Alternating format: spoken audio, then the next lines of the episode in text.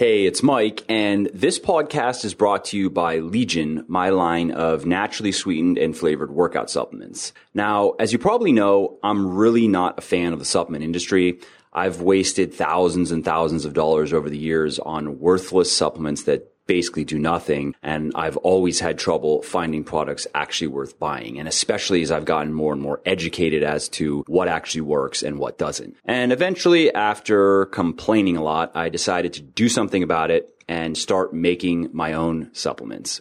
The exact supplements I myself have always wanted. A few of the things that make my products unique are one, they're 100% naturally sweetened and flavored, which I think is good because while artificial sweeteners may not be as harmful as some people claim. There is research that suggests regular consumption of these chemicals may not be good for our health, particularly our gut health. So I like to just play it safe and sweeten everything with stevia and erythritol which are natural sweeteners that actually have health benefits, not health risks. Two, all ingredients are backed by peer reviewed scientific research that you can verify for yourself. If you go on our website and you check out any of our product pages, you're going to see that we explain why we've chosen each ingredient and we cite all supporting evidence in the footnotes so you can go look at the research for yourself and verify that we're doing the right thing. Three, all ingredients are also included at clinically effective dosages, which are the exact dosages used in those studies that prove their effectiveness. This is very important because while a molecule might be proven to, let's say, improve your workout performance, not all dosages are going to improve your workout performance. If you take too little,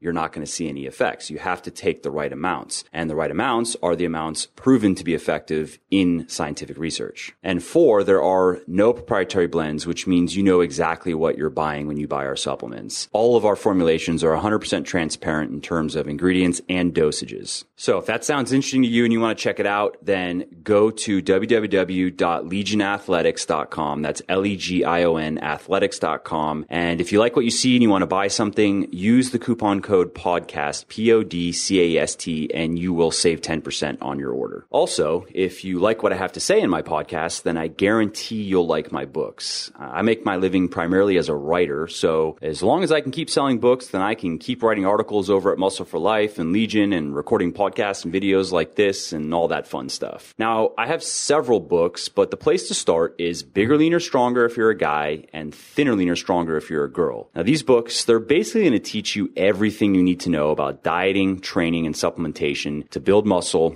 lose fat, and look and feel great without having to give up all the foods you love or live in the gym grinding away at workouts you hate. And you can find my books everywhere you can buy books online, like Amazon, Audible, iBooks, Google Play, Barnes & Noble, Kobo and so forth. And if you're into audiobooks like me, you can actually get one of my audiobooks for free with a 30 day free trial of Audible. To do that, go to www.muscleforlife.com forward slash audiobooks.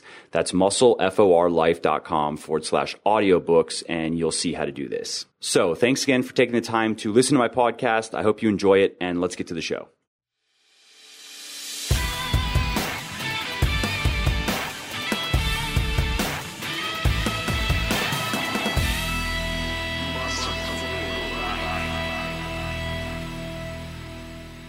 Hey, this is Mike Matthews from MuscleLife.com. Welcome to the podcast. Thanks for stopping by. Uh, in this episode, I'm going to be continuing the Q and A. Um, I checked the Google moderator, and there are a few new questions that have gotten voted up, so I'm going to tackle them. And they're also questions that I get asked fairly often in my email and social media and so forth. So I think they'd make a good uh, podcast.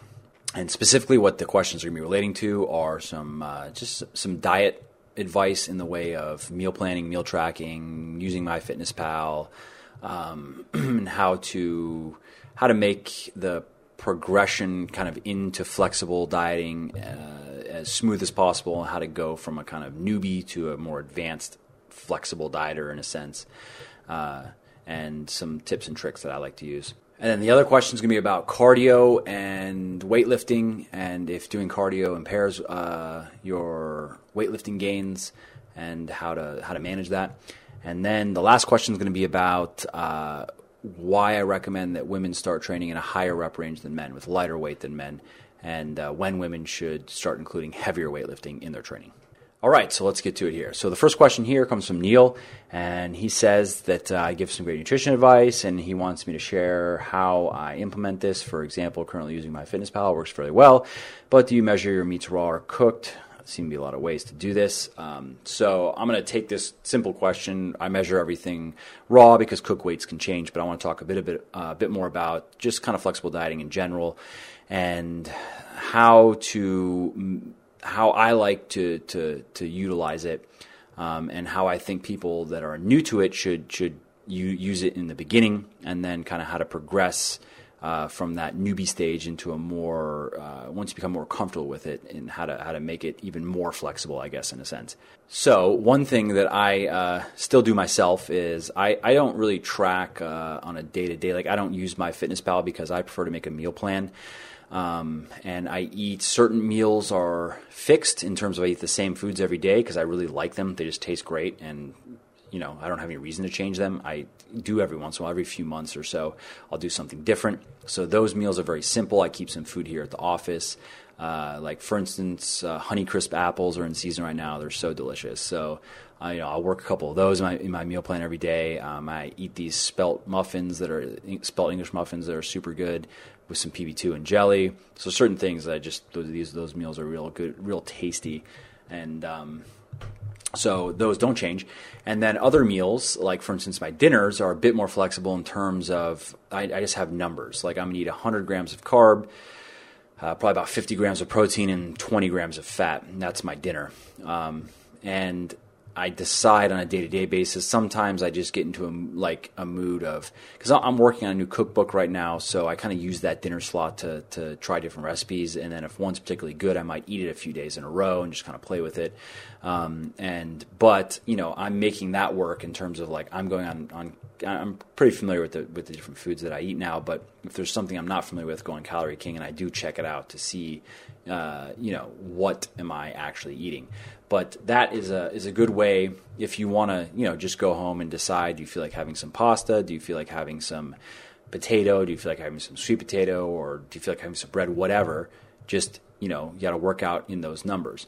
And if you are maintaining or um, you have a little bit of flexibility there. I would say you have more flexibility in terms of like you know, if you're 50 calories or 100 calories over your your uh, what your allotment for that meal, if you're maintaining, it's not that big of a deal. I would say you have probably the most flexibility when you're maintaining than when you're cutting or bulking, because when you're cutting, if you get too loose with your meals, you might end up overeating by 400 calories a day, and if you do that enough days in the week, that can be, I mean, that's it. You might not even lose any fat that week. And if you're bulking and you do that and you are too loosey goosey and you're overeating by 400 calories a day when you're bulking, then you're just going to be, you know, eating, you're, you're going to be in an even bigger surplus, which means faster fat uh, storage, which means uh, you know, as you get fatter, insulin insulin sensitivity goes down in, in your not just in your fat cells, that'd be great, uh, but in your muscle cells as well. And you know, one of insulin's jobs is to drive nutrients into the cells. So you want your body to be responding well to insulin signals, and as you get fatter, it just doesn't. Um, so when you're bulking, that's you don't want to be gaining fat too quickly because you, in, as it goes on, you're kind of impairing your body's ability to build muscle. So that's when you're bulking. I, I and the, the mistake that so many people make is they think they're bulking, so they can just you know who cares if they eat another chocolate bar or they eat another this or another that, whatever. Um, that's definitely the wrong way to, to look at it because what will happen is you'll gain fat too quickly. Uh, and so then you'll only, let's say, be in two months of a surplus instead of four months of a surplus, and you only have built, you know, as much muscle as you've built in those two months, and then you have to cut. And if even if you do the cut right and you preserve that muscle, you still now, let's say the cut takes another two months, then you're back to a bulk. That you want to be dragging those bulks out. You want those bulks. You want to, you know, you want to be four months or even longer, depending on you know your body and how it responds to a surplus of food. Uh, in that surplus, you, building muscle, building muscle, and then when you flip to a cut, ideally it's as fast as possible without crash dieting, so you can get back to bulking and so forth.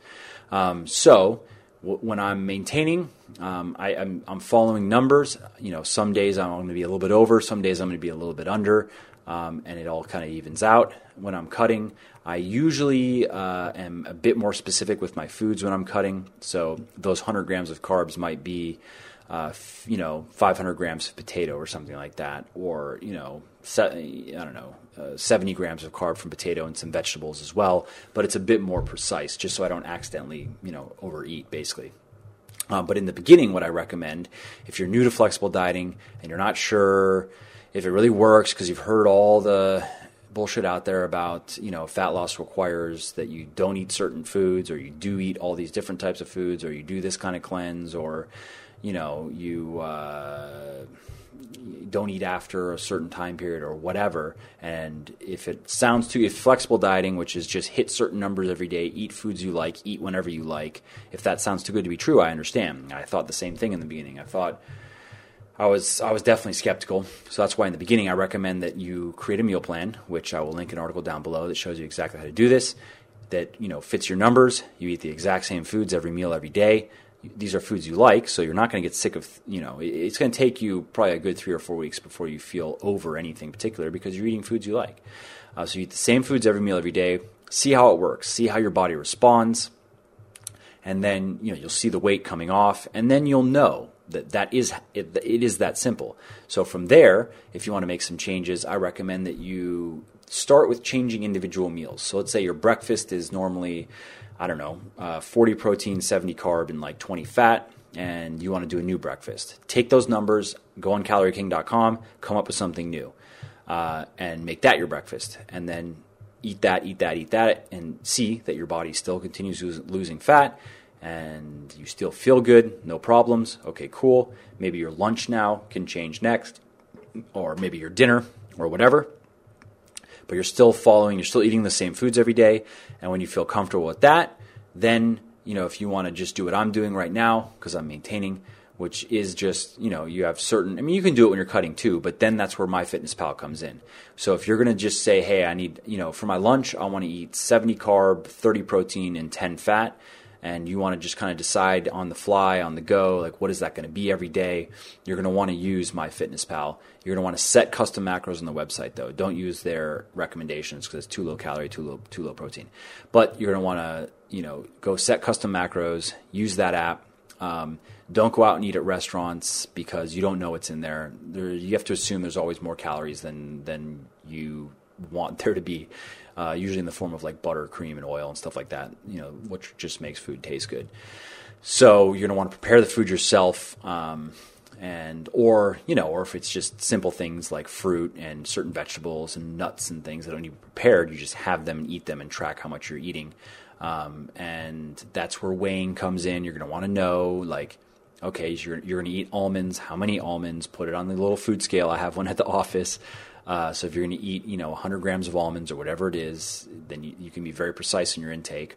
Um, but then you can be flexible. You can eat different foods every day if you'd like, but you have to be willing when you're cutting at least to go through that drudgery, I guess, a little bit. And it'd be the same for bulking and maintaining. If you're really trying, if you're really kind of your intake is different every day in terms of what you're eating, then you just have to get used to.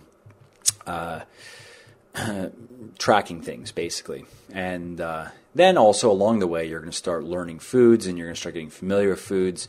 So then, if you're, you know, let's say you're out doing something all day and you're you're at Disney World and you're not you don't want to bring you know all your snacks and things with you. You want to eat when you're there. Well, then what you can do is uh, when you're familiar with foods and you go to a restaurant, you can look over uh, a menu and you'll immediately know certain foods are just off limits because there's way too much fat or you don't know what's in there, there's probably too much or whatever. But then there are plenty of things that you can know. Okay, that's that's a that that can't be that bad. You know what I mean? Uh, if you're at a steakhouse, for instance, tons of things you can order at steakhouses that you can you can get a pretty good idea of. And sometimes even I've like checked on my on, on Calorie King, for instance, like uh, if there's calamari, for instance. Well, calamari is yeah, it's okay. It's it's fried and battered uh, squid but it doesn't change the unless there's like some high calorie sauce with it. Usually it's a marinara sauce or something sweet. Um, you can find some numbers on that online just so you can have an idea. That's what I do. Uh, if I'm if I just want to make sure I don't grossly overeat, I'm not trying to hit an exact number. Sometimes I'll do that. I'll check certain things and just you know maybe round up or something like that. So yeah, those are some just general kind of tips that I recommend in terms of, of, flexible dieting, how how you can get into it and then see that it works and then start changing with it and start playing with it. All right, so the next question here is from Gary uh, from South Korea. And he is he says that hey Mike, a lot of confusion out there about this, myself included. If I do a 16 to 20 minute Tabata session, I might actually not be pronouncing that correctly. Uh, HIIT high intensity interval um, after a BLS lifting session, am I killing gains or affecting muscle growth? If so, are there ways to combat this, uh, such as eating extra? Um, it's a good question, something I get asked fairly often. Uh, I'm going to be actually addressing this a bit more. I address it in Bigger, Leaner, Stronger, but in the second edition, which is going to be out in about a month, about in sometime in December, um, I'm going to be addressing this even more. Um, and here's the thing: um, there, there, there is the research that you know that I cite in the book and the explanations of why combining strength and cardio is not uh, the best idea and kind of impairs your gains on both fronts because it sends mixed messages on a cellular level. Um, this is most seen in CrossFit style lifting, where you know you're really combining your weightlifting or turning your weightlifting into a cardio workout. Um, so that is not ideal for improving strength or cardiovascular uh, performance or capacity. Um, but it does apply also to if you're weightlifting and then doing cardio right after. However, in working with a lot of people, I can say that um, there are quite a few people that, due to you know just life obligations, they can't necessarily get to a gym twice a day, or they don't. Um, they're not able to do their cardio at home. Uh, which, by the way, I mean, if, if that if you're in that position where you don't want to go to the gym twice a day, you know, wants to lift and wants to do cardio, I understand. I'm the same way. I wouldn't want to drive to the gym to do cardio. Um, you could look at getting like a recumbent bike and just sticking it in your garage. I live in a condo building, and the gym in the condo building has some weight, some dumbbells up to like 50 pounds, and some machines and stuff, which I don't care about. But it has a recumbent bike, so I'll just go upstairs and you know do my cardio there. But if I had a house, I would definitely I would just have a recumbent bike, probably stick it in the garage, and that would be it. So it's an easy way to do cardio. Or you can just go outside. You can do sprints outside. You can do sprints on a bike, just riding a bike. Um, I like the recumbent though, just because. Uh, I can bring my, my iPad, I can read or watch a TV show or something, and you know the time just kind of flies by. Um, rowing machines are good as well. It's another good form of cardio.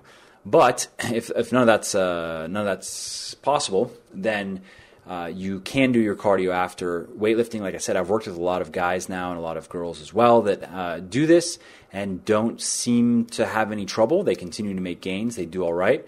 What some of them like to do is uh, they like to just drink their they'll have they'll they'll lift and then just have like a, a scoop of whey protein uh, and then do their cardio just in case um, it, it, it, can help which it may. Uh, i don't know of any research. I mean it's, it's, such a kind of specialized situation. I don't think there's any research out there really kind of even lend some some insight on into that but it may help uh, but the point is, especially because if you're doing high intensity interval cardio where it's uh, already a bit more muscle protective, and I'll link an article down below which uh, explains why that is. Um, relates, relates mainly to hormones, and then also to the fact that, especially if you're biking or rowing, you're using muscles in a similar way that you would use them in your weightlifting. Uh, and and that helps just preserve muscle and strength through doing cardio. So if you're doing 20, 25 minutes of high intensity interval cardio, that's very different than you know weightlifting and then going and jogging for six miles or something like that. The the former or sorry the latter going out for a long run or something like that after weightlifting would not be a good idea but the the shorter 20 25 minute maybe 30 minutes max uh, bout of high intensity interval cardio after weightlifting um, doesn't seem to to get in the way of anything. So ideally, ideally you'd separate those workouts, um, and that's again that's kind of looking at it theoretically. Um, it's hard to say exactly. I mean, obviously you can't compare. I don't have you know some controlled study where one you have you know this group of people are, are separating their workouts and this group of people are doing their their HIIT cardio after their weightlifting. But i have worked with a lot of people and i know that doing the cardio after the weightlifting doesn't it's not a game breaker. Um, ideally, though, you'd separate the, the the the workouts. Okay, now, so let's get to the next question here. It's from Anna from Brazil, and she asked why women should train in the 8 10 rep range instead of the 4 6 rep range. That's a good question. I get asked that fairly often. If you're not familiar with what she's talking about, she's referring to my book Thinner, Leaner, Stronger, in which I recommend that women train in the 8 to 10 rep range, and versus my book Bigger, Leaner, Stronger for men, in which I recommend that uh, guys train in the 4 to 6 rep range. And there are a couple reasons for this. One is that um, after working with a lot of women, uh, especially if they're new to weightlifting, I find that um, one, they're a little bit intimidated in the beginning, which I understand most guys are too. Um, but two, they are uh, very weak when it when it comes to uh, proper weightlifting. So you know, sure, a lot of women they'll do things with dumbbells and do body weight stuff, and that's cool. But you know, if they're supposed to now push a barbell, whether it's a bench press or you know push it above their head, 45 pounds, that now is a whole other thing. Most women that I've worked with, they start with dumbbells because the barbell is even too much. Um, and so they're working with dumbbells just to kind of work in the 8 to 10 rep range, and that, and that feels very heavy to them because many, many women are used to doing very high rep training you know 20 30 rep type stuff because that's what's pushed in a lot of magazines. Um, so even starting in the 8 to 10 rep range is feels very heavy and, and, it can be a bit intimidating. So starting in this 4 to 6 rep range where you're using about 80 to 85 percent of your one rep max. I mean that uh, I've, I've had women try it and and they were very uncomfortable with it and and then went back to the 8 to 10 rep range to get used to that. So yeah that's that's the that's the first reason. The second reason is um, with certain lifts like the deadlift and the squat and the bench press and the military press, they're very form reliant. They're great exercises, but you have to do them correctly. And if you do them incorrectly, you can get hurt. Um, or if even maybe if you, I, injuries are, are, kind of uncommon, but you can strain things. Um, you can you know aggravate things. You can aggravate tendons, um, and it's it's just no fun. You wanna you wanna you know, push heavyweight, pull heavyweight, squat heavyweight, but you want to make sure you're doing it correctly so you don't, uh, you know, put yourself, set yourself back. And the heavier you go, the more likely you are to let your form go out, and the more likely you are to, uh, you know, maybe round your back too much on a deadlift and and piss it off, or you know, bow your knees in on your on your squat when you're ascending and and you know piss something off there or whatever. And uh, so what I find with with many women is um, while men can start out with heavier four to six rep, 80, 85% of your one rep max and, and get shown the form and do pretty well, you know, they come into the, the game much, much stronger than, than women do. So I find that um, women new to weightlifting find it much harder to maintain proper form when they start with very heavy weights uh, as opposed to less heavy weights. Now, 8 to 10 rep range is not light, it's just not very heavy. And uh, even that, like I said, many women struggle in the beginning to kind of get their form in the 8 to 10 rep range and really keep it in. Um, but then, you know, after a few months, everything's good and they're rolling. And that's not a problem. And then the last reason why uh, relates to, to muscle recovery.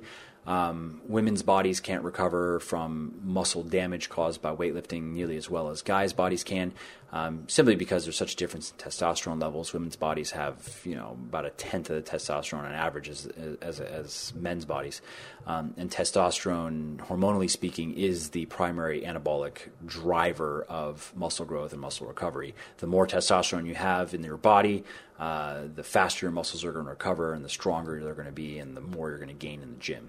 Um, and I mean that that that's a, a, simple that's a I guess a simple way of looking at it. Although I, you should know that it's worth noting that um, natural fluctuations in, in testosterone, which are small, are not going to make a big difference. For instance, if if some guys at 500 NGDL test and some other guys at 600 their gains in terms of strength and size are going to be nearly identical. You're not going to see a difference there. But if a guy's at 500 and another guy's at you know 1100 or 1000 or whatever, there's going to be a difference. It's not necessarily going to be oh night and day. Like this one dude looks like a massive roid beast, and the other dude just looks like a skinny fat weakling. But uh, the dude at a thousand, the guy at a thousand NGDL will make gains faster and, will be able, like he would be able to train more frequently. He'd be able to you know train with a higher weekly volume and so forth. So bringing it back to women, it's a recovery thing in the beginning. Uh, you know I'm, women's bodies probably could do fine with some four to six rep training, uh, but I wouldn't recommend all of the training or the majority of the training in the four to six rep range, like in Bigger, Leaner, Stronger, or in in the uh, program, the advanced program of Bigger, Leaner, Stronger, which is beyond Bigger, Leaner, Stronger. That includes some heavy, heavy two to three rep, like powerlifting type stuff. And again, women can do this, but not on the program that is laid out for men because it's simply too much for their bodies, and they will end up overtraining after uh, a period of time. So, with all that said, uh, what I find works well, and something I'm going to be including in the second edition of Thinner, Thinner Leaner, Stronger, which I'm uh, almost done with, well, I'm done with my part of it. It's being typeset and it's being all put together now. Um, and that is that once women are acclimated with the 8 to 10 rep range and they've built a foundation of strength and muscle, they then can benefit from the inclusion of some heavier weightlifting. And I've worked with a lot of women now that in we've worked to this point where they started, you know, they had trouble, you know, in the beginning, even lifting the bar, let's say, or pressing the bar, and now they're they're bench pressing 85 pounds or whatever it is, and they've they've uh, they really have their form down, and they want to take their training to the next level. We then include three sets of four to six rep training in each of their workouts, and starting their workouts with the heavy, heavy, uh, and and using compound exercises like, you know, they're going to start their their chest training or their push training with um, f- like three sets of four to six rep bench press, or or if it's shoulders, uh, then it'd be like three sets of four to six rep military presses. Pulling or back would be three three uh, sets of four to six rep deadlifts. Uh, legs would be squats, of course, and that works very well. I've uh, again I've worked with quite a few women that have been able to break through plateaus of after a year or so of working in the eight to ten rep range. Uh, very happy with how their body has changed, but trouble you know taking it to the next level, including some heavier weightlifting, has very, really really helped them. So I'm to be I'm to be talking more about this in the book and how to how to work it in. But I thought I'd just throw that out there just in case you know if you're listening and you're a woman in that situation where you feel like you could be doing more about how to do it. That's how I recommend it. All right, so those are the three questions I want to cover in today's podcast. Uh, and if you want to submit questions, or if you want to go vote on other people's questions for the for the next time I do it, you know this Q and A style of podcast, then uh, just go to the Google Moderator page, which is linked down below. And as you'll see, it works kind of like uh, works like Reddit. Basically, you have a bunch of questions, and you can say this is a good question or this is a bad question, uh, and then you can submit your own questions, and other people can rate them. And uh, so then I can just go down them, pick out uh, you know popular questions. I, I, try to pick out ones that I also get asked a fair amount myself, so it kind of has a, a broader appeal and uh, and then I'll take them and I'll I'll answer them. All right, thanks again, and I'll see you next time. Hey, it's Mike again. Hope you like the podcast. If you did, uh, go ahead and subscribe. I put out new episodes every week or two um, where I talk about all kinds of things related to health and fitness and general wellness. Also, head over to my website at www.muscleforlife.com where you'll find not only past episodes of the podcast, but you'll also find uh, a bunch of different articles that I've written um, I release a new one almost every day, actually. I release kind of like four to six new articles a week. Um, and you can also find my books and everything else that I'm involved in over at muscleforlife.com. All right, thanks again. Bye.